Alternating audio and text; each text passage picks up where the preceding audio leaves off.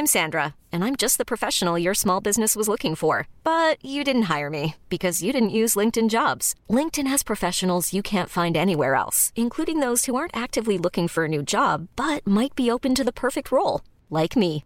In a given month, over seventy percent of LinkedIn users don't visit other leading job sites. So if you're not looking on LinkedIn, you'll miss out on great candidates like Sandra. Start hiring professionals like a professional. Post your free job on linkedin dot com slash achieve today. Vox Polony.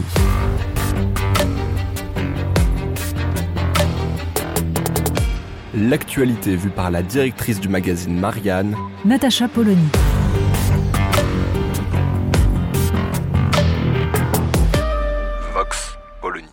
L'U N E F est donc au cœur des débats en France, d'une façon qui semble assez surprenante. Alors, le dernier épisode, c'est samedi vingt-sept mars, une interview d'Audrey Pulvar, candidate aux élections régionales euh, pour le Parti socialiste, et qui donc répondait à une question sur les fameuses, désormais fameuses, réunions en non-mixité de l'U N E F.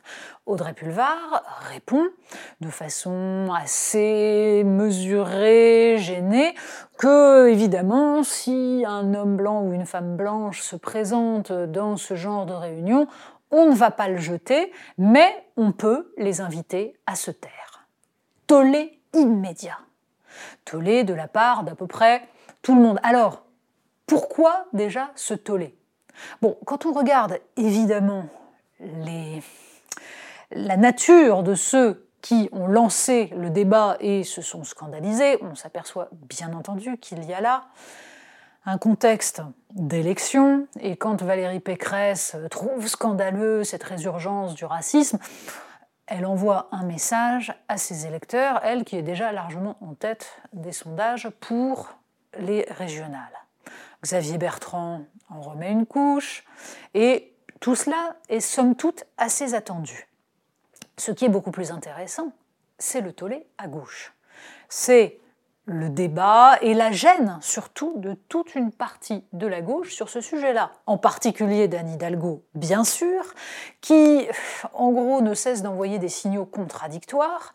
Euh, évidemment, elle ne désavoue pas Audrey Pulvar, mais elle-même avait envoyé un message de soutien à Rachel Kahn, attaquée à propos de sa pensée universaliste et de ses critiques d'une forme de, d'antiracisme devenue éminemment racialiste.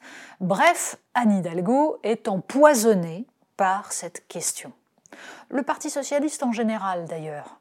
Même si la nouvelle orientation donnée par Olivier Faure veut tirer le Parti socialiste vers une position plus laïque que ce qu'il défendait ces dernières années, sur les questions de non-mixité, d'antiracisme, on sent là aussi une grosse difficulté. Alors, sans surprise, Jean-Luc Mélenchon a expliqué que ceux qui attaquaient Audrey Pulvar étaient sexistes et discriminants. Bon. Il y a là également rien que de très classique de la part d'un Jean-Luc Mélenchon qui a décidé d'être dans la radicalité sur ces questions euh, et d'aller, de suivre le mouvement qui peu à peu s'impose dans le syndicalisme, notamment le syndicalisme étudiant, dans les universités, et qui suit totalement la vision anglo-saxonne des rapports euh, entre, euh, non seulement entre majorité et minorité, entre genres, entre personnes d'origines différentes.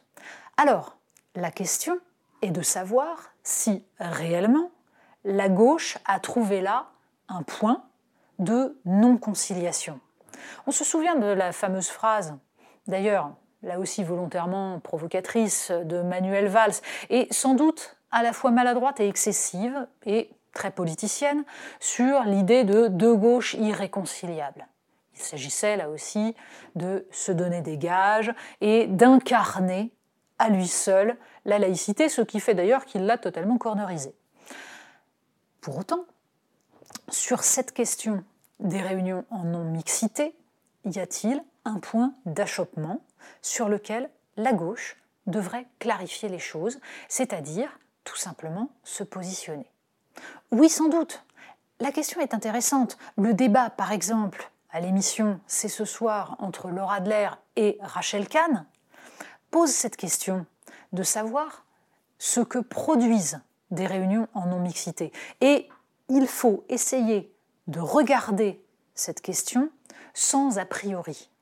Quand Laura Adler explique que le M L F a organisé dès les années soixante-dix des réunions entre femmes, il y a là quelque chose qui, que l'on comprend parfaitement, mais qui pour autant peut être remise en question. Ce n'est pas parce que le M L F l'a fait que c'était forcément bien. Laura Adler défend cela en expliquant qu'une parole a surgi qui était intéressante et qui n'aurait pas surgi sans l'absence des hommes. Est-ce qu'il faut considérer que la parole qui surgit dans ces moments-là est forcément plus intéressante et bénéfique que si des hommes, en l'occurrence puisqu'on parle de non-mixité de, de sexe, surgiraient? En fait, le problème posé par ces réunions en non-mixité, c'est la, la concentration d'une pensée qui n'est pas contredite et qui du coup se renforce dans ses propres certitudes. On comprend parfaitement l'idée qui consiste à dire que des gens qui sont victimes, puisque c'est le terme en vigueur, victimes de discrimination, victimes de violence, aient besoin de ne pas être en présence de leur supposé bourreau pour s'exprimer. Mais en l'occurrence, on voit bien comment ce qui se joue dans, par exemple, l'expression des victimes de violences sexuelles est ensuite traduit dans un ordre d'idées qui n'est pas le même, et où l'on a des hommes et des femmes, des blancs, des noirs, mais où l'on considère donc qu'il y aurait une majorité uniforme et une minorité discriminée. Et c'est bien le problème que posent ces réunions qui, en fait, n'incitent pas les individus qui y participent à affronter ceux qu'ils considèrent comme étant la cause de leur discrimination. Comme si la présence même de ceux qui sont censés incarner la discrimination n'était pas acceptable. Et c'est là où il faut discuter cette question, et non pas l'instrumentaliser de façon politicienne en expliquant que c'est un scandale ou en expliquant que c'est génial et que quiconque est contre est forcément raciste. Que la dro- que la gauche, dans sa volonté de progrès, de lutte contre le racisme, d'amélioration de l'organisation de la société, pose ces problèmes-là calmement, serait absolument nécessaire. Ce n'est absolument pas ce qui se passe, et l'on voit bien comment les prises de position d'un Jean-Luc Mélenchon, qui explique immédiatement que tout ça est sexiste, puisqu'on s'attaque à Audrey Pulvar, contribuent à empêcher ce débat calme, posé, qu'il faudrait avoir. Mais un point doit être également souligné. Non, il ne s'agit pas du point essentiel qui fracture la gauche. C'est un des problèmes que rencontre la gauche aujourd'hui.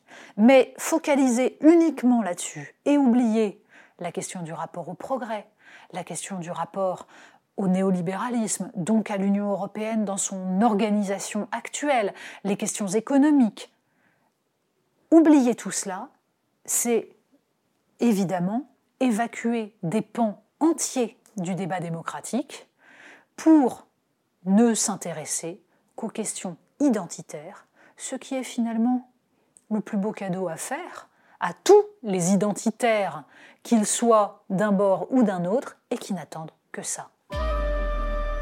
Vox Polony.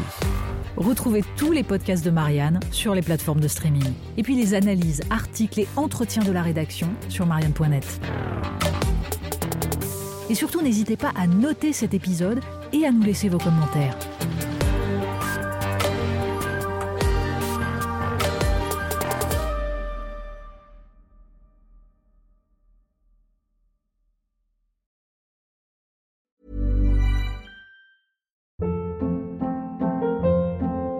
Hold up. What was that? boring. No flavor. That was as bad as those leftovers you ate all week. Keke Palmer here. And it's time to say hello to something fresh and guilt-free. HelloFresh. Jazz up dinner with pecan-crusted chicken or garlic butter shrimp scampi. Now that's music to my mouth. HelloFresh. Let's get this dinner party started. Discover all the delicious possibilities at hello fresh dot com.